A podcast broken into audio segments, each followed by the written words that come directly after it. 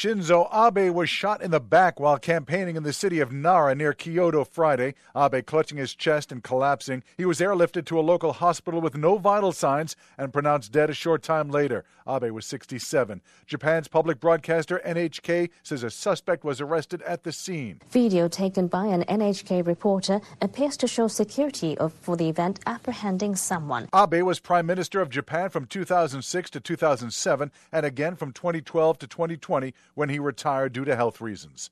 Todd Ant, ABC News, New York.